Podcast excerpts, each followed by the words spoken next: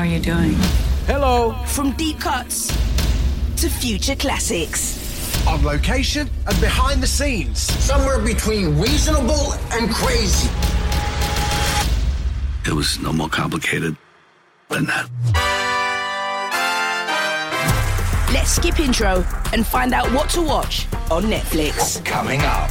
The world doesn't stay still. Circumstances change, and it's the adaptable animal that will overtake the world. We can do this, and nature's probably our best ally in doing it. We just got to get smart pretty quick. This is a film which is a call to action. And you'd see this beautiful plant growing, and then suddenly, halfway through shot, a slug would come into the ship. I don't believe we met. What's your name? Welcome to What to Watch on Netflix. We are in seventh heaven in this episode. As you know by now, we're the epicenter of your viewing planet. The rainforest to your delicate streaming ecosystem. The Sherpa guiding you up the Kilimanjaro sized list you've got stacked up. Why all the nature references? Well, allow me to don a safari suit, cuddle a rare pheasant, and introduce you to quite possibly one of the greatest men on earth. I am David Attenborough, and I am 93. I've had the most extraordinary life. It's only now that I appreciate how extraordinary. Yes, that's right. We've cleared the decks. Today is all about one man and one man only Sir David Attenborough. Not only has he shaped the world's vision of how we see our planet, he's done so with charm, verve, and a passion that has lasted for over six decades. He's won pretty much every accolade you can imagine, but even at the age of 93, is not stopping anytime soon. Made by the WWF, A Life on Our Planet is David's most personal work yet, as he looks back over his incredible career and discusses the changes he's seen over the years. It's moving, thought provoking, and of course, as it's David Attenborough, a brilliantly entertaining watch too. In advance of its world premiere at London's Royal Albert Hall in April, I sat down with David and a couple of esteemed colleagues to talk all things David and all things planet Earth. To help me with my research, I got some pretty damn smart school kids to fire me over some questions for David too. Hi, I'm Colin. Um, I work for WWF, and I'm one of the exec producers on this film. I'm David Attenborough, and I uh, put words to film. And I'm Keith Scholey. I'm a director of Silverback Films. Thank you so much for, for joining me today, gentlemen. Uh, so, David, how was making a film framed around your, your lifetime? What was that like looking back at your incredible career? Well, it is a strange business that, that uh, you, you should be preserved both in vision and sound for the last uh, 70 years. Um, that's a long time. Um, and uh, you soon realize that you don't look as you did 60, 70 years ago. Um, but I suppose there was even looking at it myself, I think you, innocent chap, you didn't know what was going on really. And looking back, I mean, it was these guys alongside me who sort of said to me, You do realize, don't you, you've had uh, an extraordinarily privileged time, that you've been able to go wherever you wanted in the world, everything paid for. I mean, not luxuriously, but you could go anywhere that it was possible to go with a cameraman, just one guy. And for, for 10 years, that's, that's what I did. And I, and I see the images of myself just having a ball. That's just unbelievable. What was it like for you, Colin, looking back at that archive of, of footage? Well, it was incredible. But we were, Keith and I were having a conversation sort of a couple of years back now and sort of realised that given that the time when air travel started, um, so anybody that was had a career like like that before David wouldn't have been able to travel and see so much of it.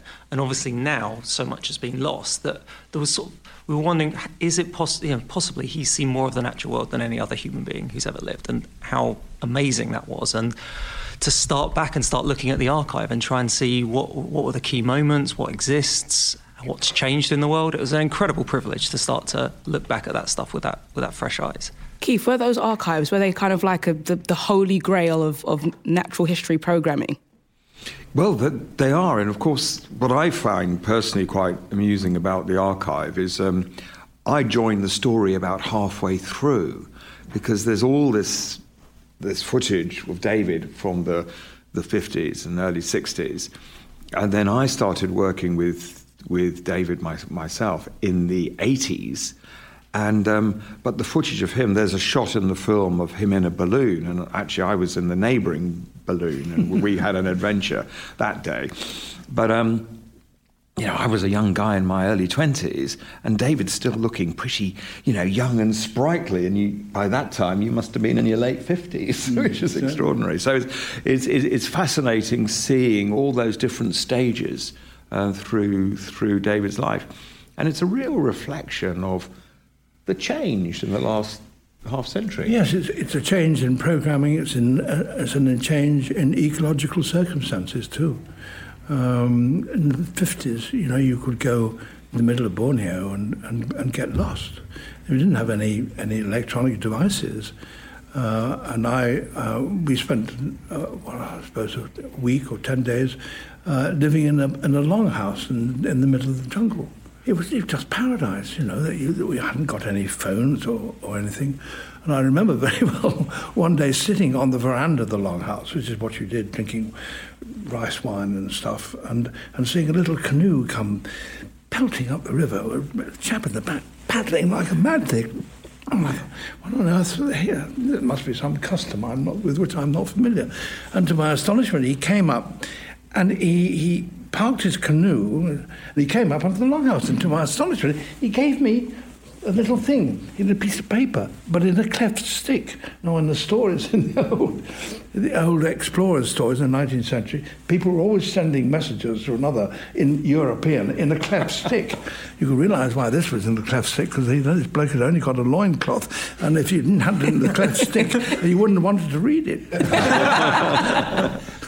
but but it was a it was a and, and it turned out that it was a, a message from the film department in, in Alexandra Palace, up in uh, the first television studios, and it said, "Strongly recommend use reflector when using Kodachrome." Where they thought we were going to get a reflector from, I have no idea.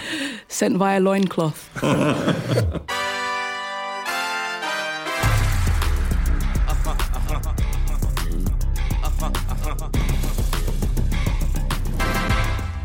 Mentioned briefly that the sort of the evolution of programming, of course, which your your career has, has spanned all of these changes, these evolutions. Of, of course, at one time you're a controller at, at BBC Two. Did you ever imagine programming reaching the, the point that it is now, or does it does it still fascinate you? Oh, it still fascinates me, um, and of course, it has transformed. Um, the whole of television broadcasting has transformed in my time. When you reckon that I started um, uh, in 52 uh, and everything was live, and it all came from two small studios at Alexandra Palace.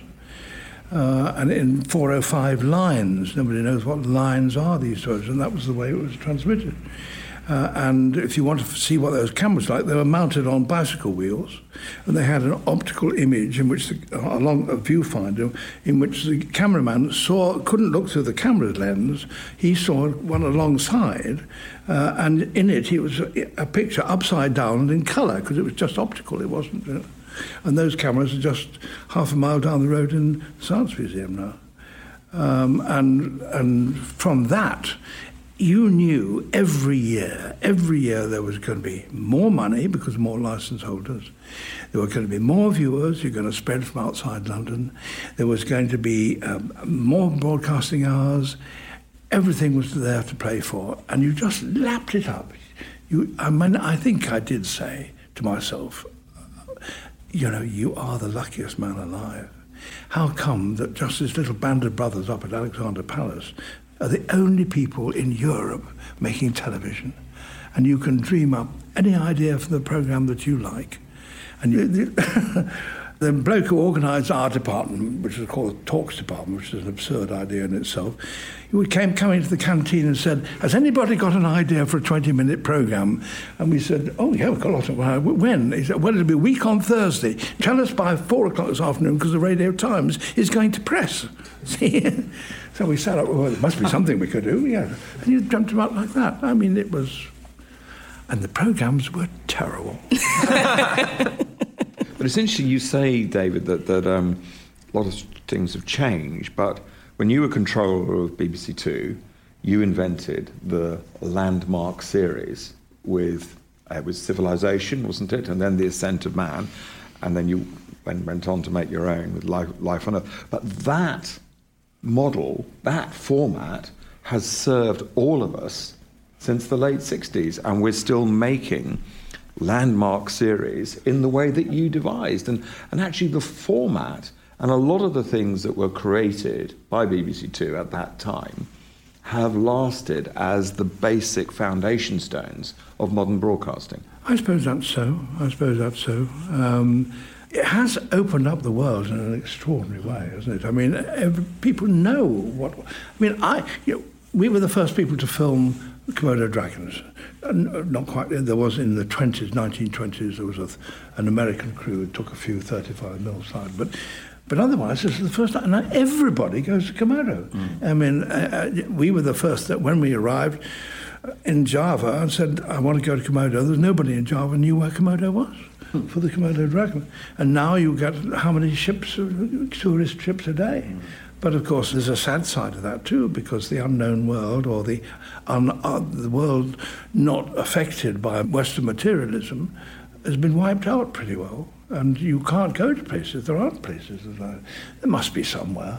But it's interesting now, anywhere you go on the globe, you communicate with a satellite phone or Yeah. something. You, you're no longer ever on your own. No. Which, of course, your early days, Entirely. you were completely and we were there for, when we went to Komodo, we disappeared off the map for, I think it was nine weeks or something. And friends that we had, we had an, met an American friend and a Dutch friend in Java. Um, and they knew that we were gone, Charlie and I had gone off for ourselves. And after whatever it was, three weeks, or so, we've never heard from him. We've got no messages. And eventually they got so alarmed, they were on the verge of calling out the United States search and rescue people with whom they had a contact. And how are they going to do? God knows. Going to fly eastwards, go over the islands and see whether you can find a ship with a couple of white blokes in it. I mean, I-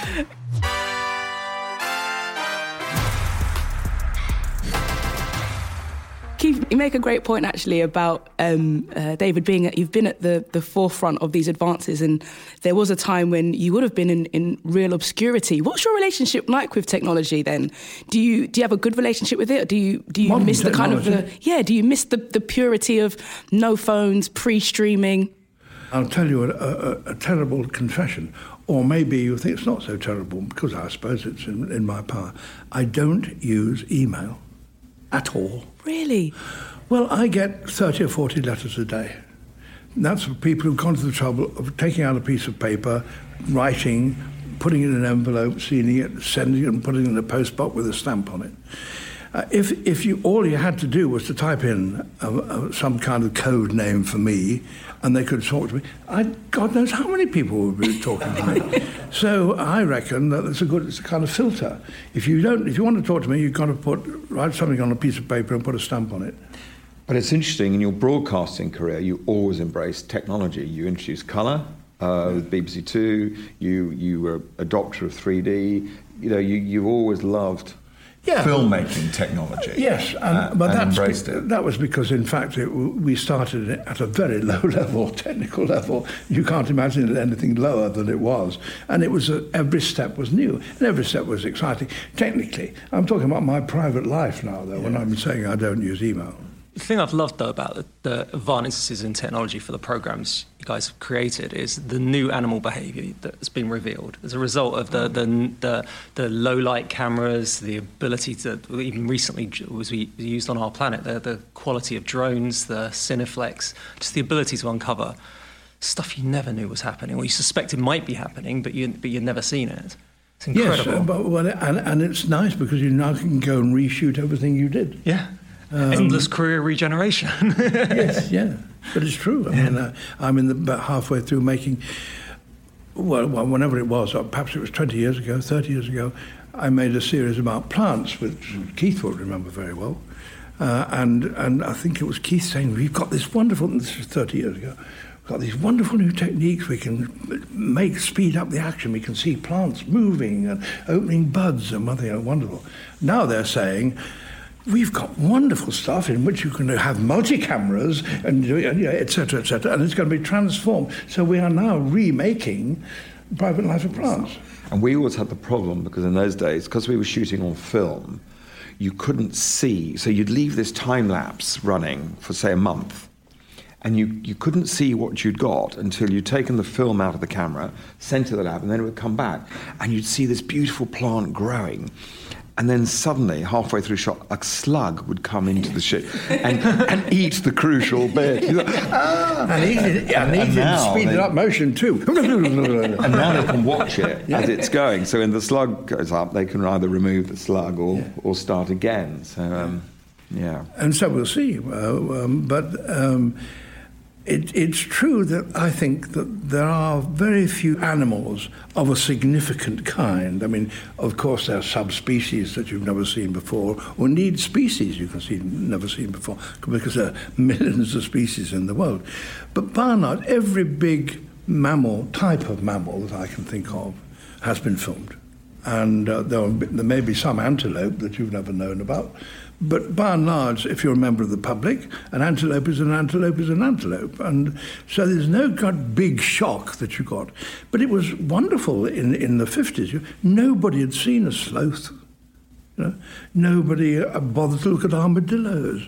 Uh, all sorts of stuff. You know, they'd never seen before. So it didn't matter how badly you filmed it. They said, here is a sloth. Now, you've never seen one of these before. And people were there with their jaw sagging. So it was a, it was a paradise for an animal filmmaker, and, and I was very lucky.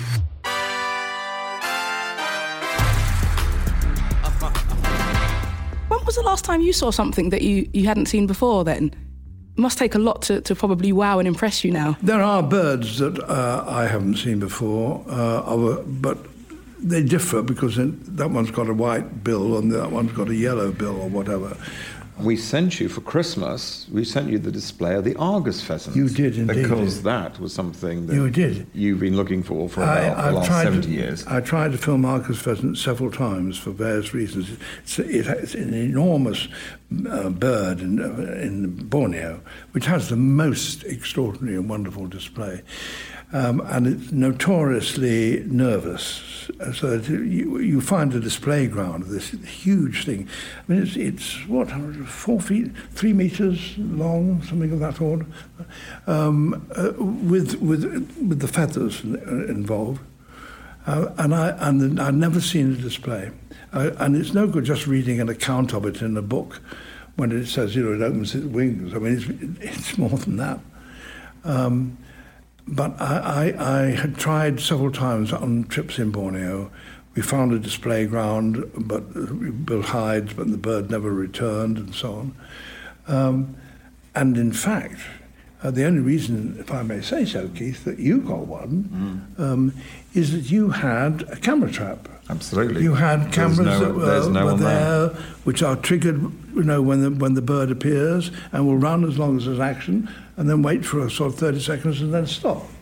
And even that, that camera trap had to be left there for months to be able to get the shot. So it's, it's, it's extraordinary. And and and the funny thing was that Keith, very because he knows I have this obsession with various things, like uh, uh, an Argus pheasants is one of them, uh, and he sent me this. He said, "We've just got this back," and I assumed it was a camera trap. And um, I, I, I put it in the machine and, and started running it. And there was this wonderful, wonderful bird, the male, looking very jaunty with his tail along that. And, and I, in the far distance, on the other side of the, of the display ground, the female appears. I thought, oh my God, this is going to be so exciting. And, and the male looked round and he saw her and he ran towards her and just out of camera shot. So all I saw was the back end of this bird. and I could see from what the, he was in the marvellous display. I was in my wit's end at Richmond, Surrey, saying, move the camera up, for God's sake. and of course, it's a camera trap. But they were true to their word. I think they put that on just to, just to uh, Wind you up. yeah, wind me up. and, there were, and then followed just the most wonderful pictures. Amazing. Wonderful pictures, never seen before. I would say that there wouldn't be half a dozen people in the world who'd ever seen that. Certainly not in the wild. Of course, there, there are some, there were, were captive birds that, that were seen, but this is a wild bird really doing its stuff. So, Keith, you solved the question what to get Sir David Attenborough for Christmas. Exactly. Footage of an Argus pheasant. Yeah, because he's, he's the man who has everything else. the, one, the one thing that was missing Yes, in his exactly. collection. Exactly. Uh, you mentioned earlier, David, that there, there is a sort of a, a sadder side to this, which is you've seen things that, that perhaps aren't, aren't available to see anymore. And this, this film felt quite quite heavy in parts. Was it wasn't always easy to watch. Was it intended to to shock people into action in that way? Oh yes, this is a film which is a call to action. I mean, it's um, and thanks to Colin and, and Keith, they have recognised that I've been that lucky, and that, that, and that there has been material I've shot over 60 years, 70 years, that could be put together to tell a story. Um, and uh, and they've done that. And uh, looking at it, uh, um, I find it quite moving. Of course, I mean I'm an old guy, you know, and and this uh, old guys sitting corners thinking about their what happened when they were young. Well, I can see it, and so it's it's a sort of mixed mixed blessing, really. No, that's not that's not true. It's it's uh, it's because it's it's delight recognized in tranquility or re- remembered in tranquility. As you sit there and you think, God, by golly, chap, you you were dead lucky, weren't you?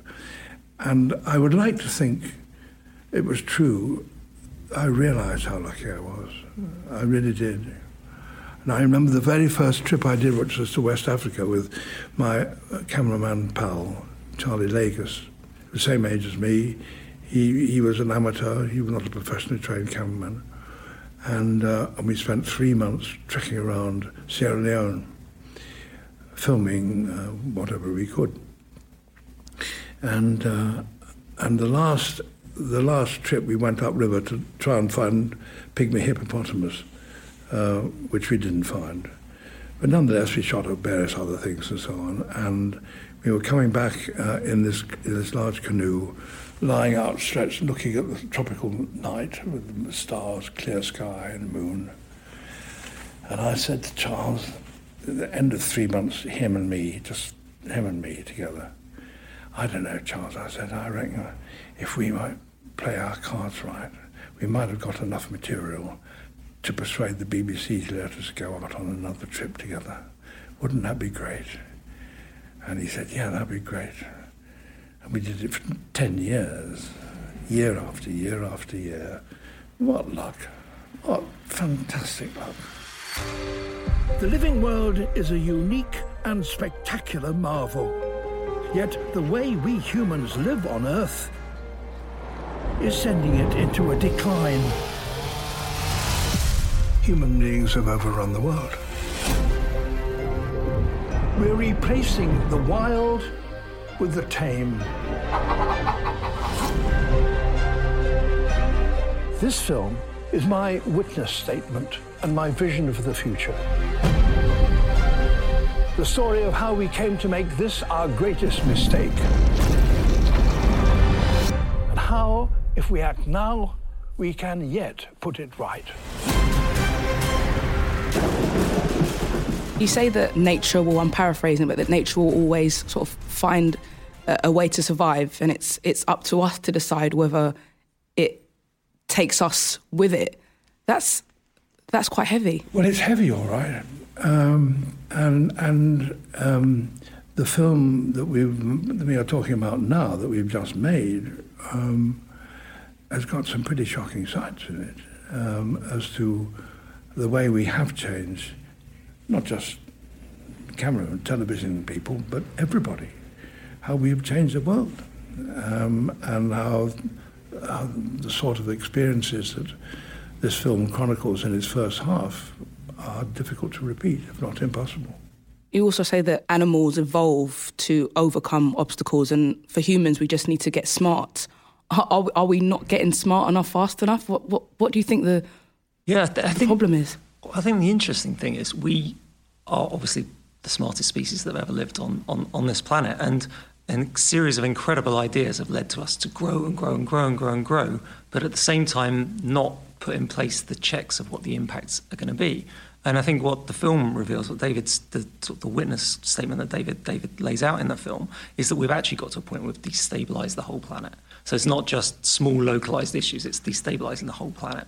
And so the level of how quickly we've got to get our heads around that, come up with the solutions, well, actually, we have lots of the solutions, but deploy the solutions at speed to stabilize it again requires us to act not only incredibly smartly, but to use the best of technology to communicate to everybody at the same time to get a lot of people to, to, to do that on a big scale. So I think we've got smart, if you like, on individual problem solving. The technology we're all using today, the, the, the medical advances, things like that. But collectively, as a species, to understand where we are and what we can do about it, um, we, we haven't yet deployed that. And I hope this, this film at least is part of a helping of telling that story and, and the and the ways out of it. Because the last half of the film, the last third of the film, very much I think feel like we can do this, and nature's probably our best ally in doing it. So there's there's, there's definitely an uplift to it. Um, we just got to get smart pretty quick. So is that is that why you feel a, a, life on our planet is it's kind of crucial viewing at this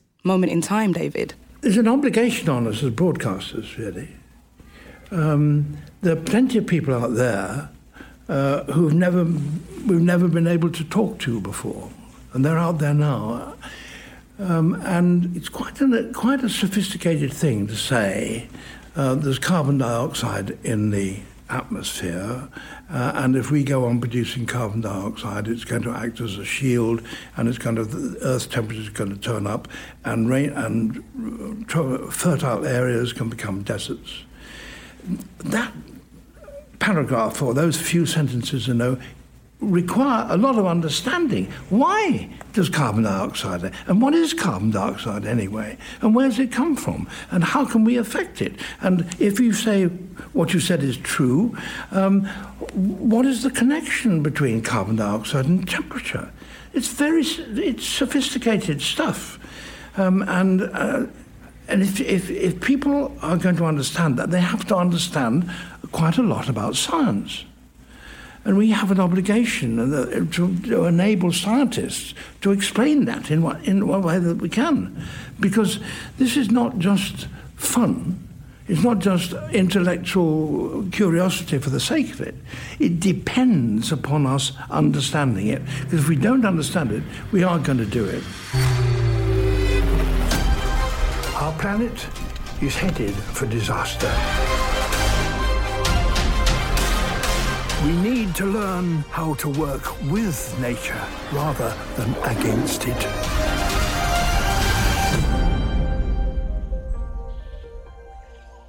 And I'm going to tell you how. Well, this is effectively about the, the planet that we leave to the next generation. So we have got some questions from kids um, for you. We'll start with a question from Polly.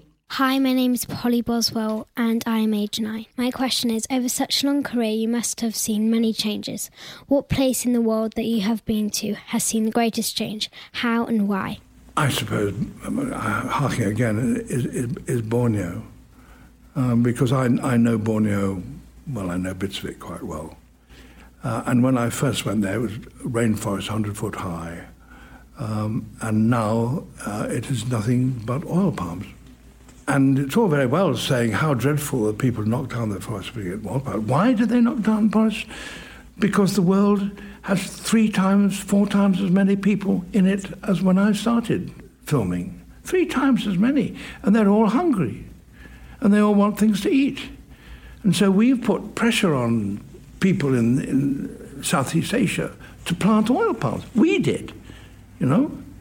Um, we encourage them to do that, and it's, it's all very well to say, all right, we're going to stop using palm oil. What about these poor people who actually have got these plantations, which you're worrying about? What about them? Uh, and the answer is that, so that at this stage in the game, uh, we have to say, please stop knocking down virgin rainforest but not, don't stop producing oil palms because we need it. And the kind of oil palms oil that we produce um, is, is much more productive per acre than, than any, anything else we can plant. There's a lot to be said for oil palm. So it's a complicated question. I mean, human beings are complicated organisms, and, and, and we have created a mess, and we need understanding if we're going to solve it. Which leads me on to Ewan's question. Hi, my name's Ewan. I'm eight years old, and this is my question. What can schools do better to help the climate change crisis and why? I think schools are actually one of the, the great highlights in all of this. Um, I think you're starting to see schools with uh, climate protests and um, taking real action. I think, if anything, the obligation goes the other way around. Um, I think for us to all sort of take on that level of responsibility and act at the, at the, at the level they're asking of us. Um, but I think one of the things that could be added into schools, and I hope that, again, the latter half of this film does some of this, is to explain that the solutions are possible. Because I do worry a little bit, actually, that particularly young people today that have grown up in a world of, of real uncertainty and destabilization that we've had for the last 10 or 15 years, or really known about for the last 10 or 15 years, that it's difficult. You know, a lot of young people are feeling really un- worried and uncertain, rightly so. But we need to show that there's a route out of this too. And I think there's a real obligation on us to show both of those things, that it is possible. And a question from Jake. Hi, my name's Jake. I'm 13, and my question is what animal has adapted to change in its climate the best? Well, I mean, uh, that's a good one. That's, That's a, a great question. That's a tricky one. I mean, you would probably have to say right now we are humans, um, because what we have done is we've been able to actually turn every environment into our environment. So, um, and that's what's made us such a destructive force because we, we, we, we've actually just, just been able to, yes, take any bit of the world and turn it into our bit of world. Um, so we probably win that competition. Um, I think if you want to take an animal that I, I always think is just the most extraordinary, uh, if, you, if you take something like a dolphin and you think this is a mammal like us, and um, or a sperm whale, a mammal like us, can live all its life in the ocean. And a sperm whale can dive to the deepest part of the ocean and hunt in total darkness for squid and stuff like that. I, I, I think that's probably one of the most extreme um, adaptations that we see in the, the, the natural world. There are two kinds of adaptation, you see. There is the highly specialized one, as you've just described, but there is also the one which is adaptable. And that's what human beings are. They are infinitely adaptable. We can put on fur coats, you know, if we're, if we're in, the, in cold areas of the world, and we can take off and walk around in, uh, in swimming trunks if it's a hot part of the world. Um, animals, very few animals have that degree of adaptability. And as Keith says, I mean, human beings now, we go to the, the top of Everest, queue up to do so, and we can dive to the bottom of the sea. We go in from cold to hot, we can do anything. Animals, by and large, uh, have become, or a number of animals have become highly specialized. When you're highly specialized, you're very vulnerable because you can't adapt. And so it's a highly specialized animal which lives in, has become uh, adapted to live under very specific circumstances. The world doesn't stay still. Circumstances change. They've never changed as fast as they are doing just at the moment. And it's the specialist animal that's in danger. And it's the adaptable animal that will overtake the world. The most adaptable animal uh, that we can think of, well, okay, knock out, uh, forgetting human beings, the rat. Why is the rat everywhere in the world that humanity has ever gone? It can, it, it, there are rats that have developed rather thick fur and can live in cold circumstances. There are rats which can live in tropical circumstances and they can eat anything. And so rats, by and large, are one of the most successful animals in the world.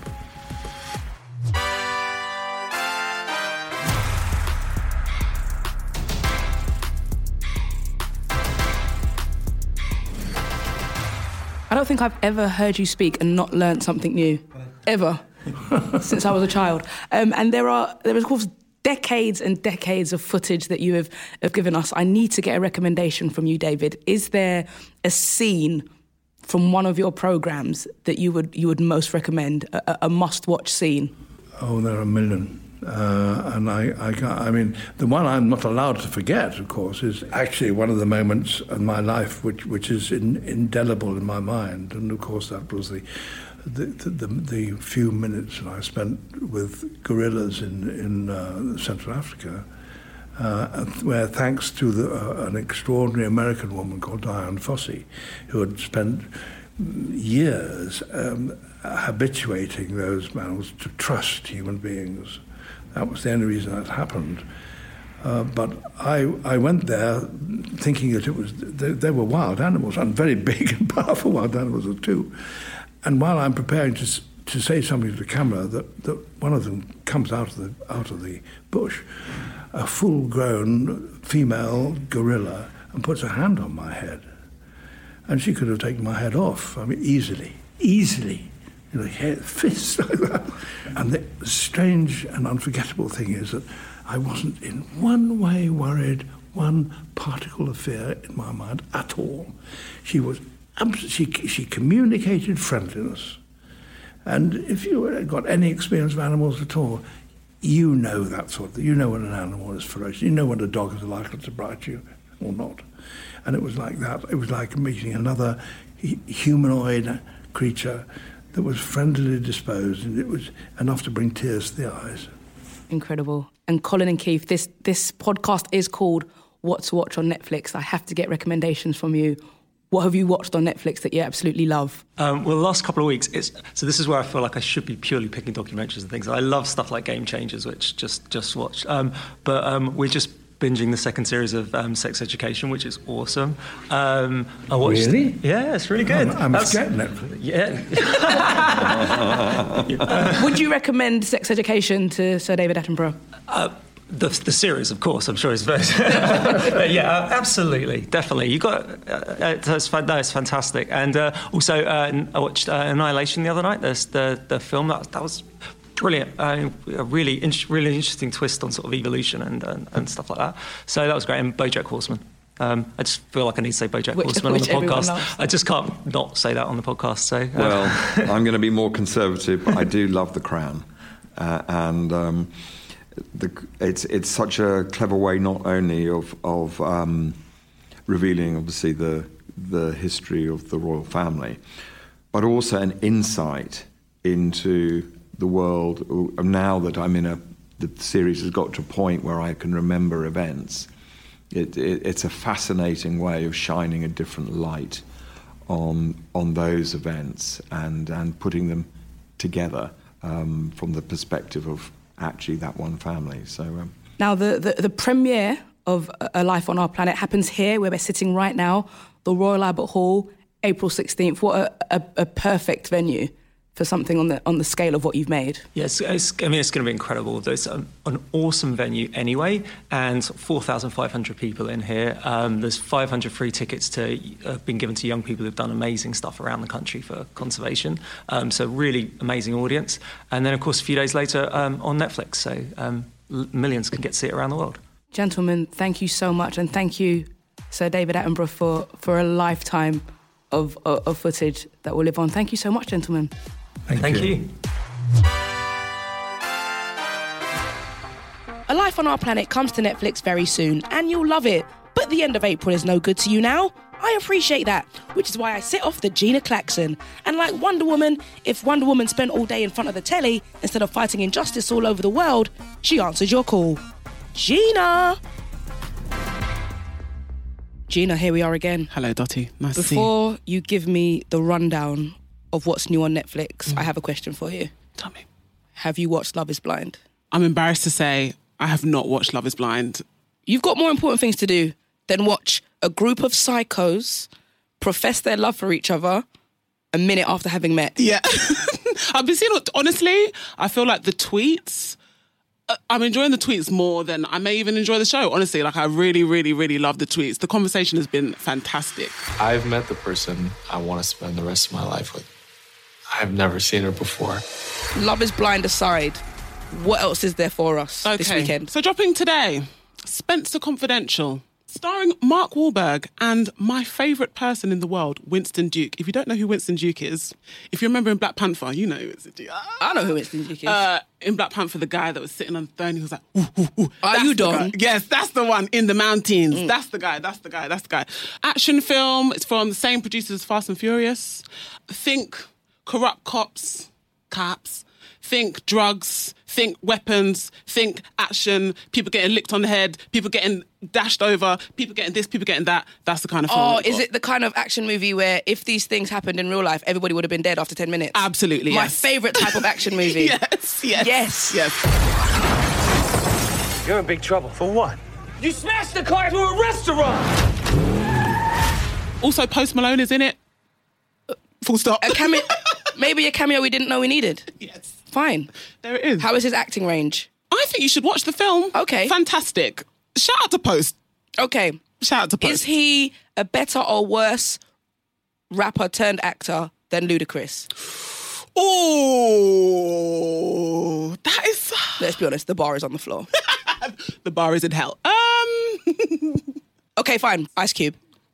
No, stop it. Ice Cube can act. Don't even try. He's good, to be fair. Yeah. We've gone off topic. Yeah, what have, what else is there? Okay. Didn't drop today, but you may not be aware of it. Spirited Away is on the service. This is important because I've got some Studio Ghibli films. The first seven dropped on the 1st of February. Now we have the next seven dropping on the 1st of March. Uh, and Spirited Away is one of them. Have you seen Spirited Away? I have not seen Spirited Away, but if, like me, you haven't got a clue what Studio Ghibli is all about, you can go back to our next In Fashion episode of What to Watch on Netflix, which first aired on the 7th of Feb, where Jonathan Ross joins us to talk all things Studio Ghibli and Spirited Away.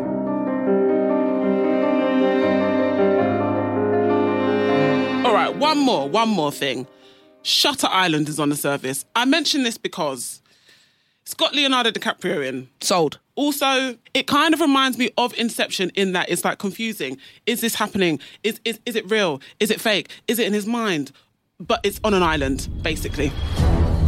Give you a briefing about the institution. All I know is it's a mental hospital for the criminally insane. So here's what it is. If you are used to lying in social situations about having seen Shutter Island, now's your time to watch it on the service. A lot of people lie about that. I stay lying about a lot of things I've seen.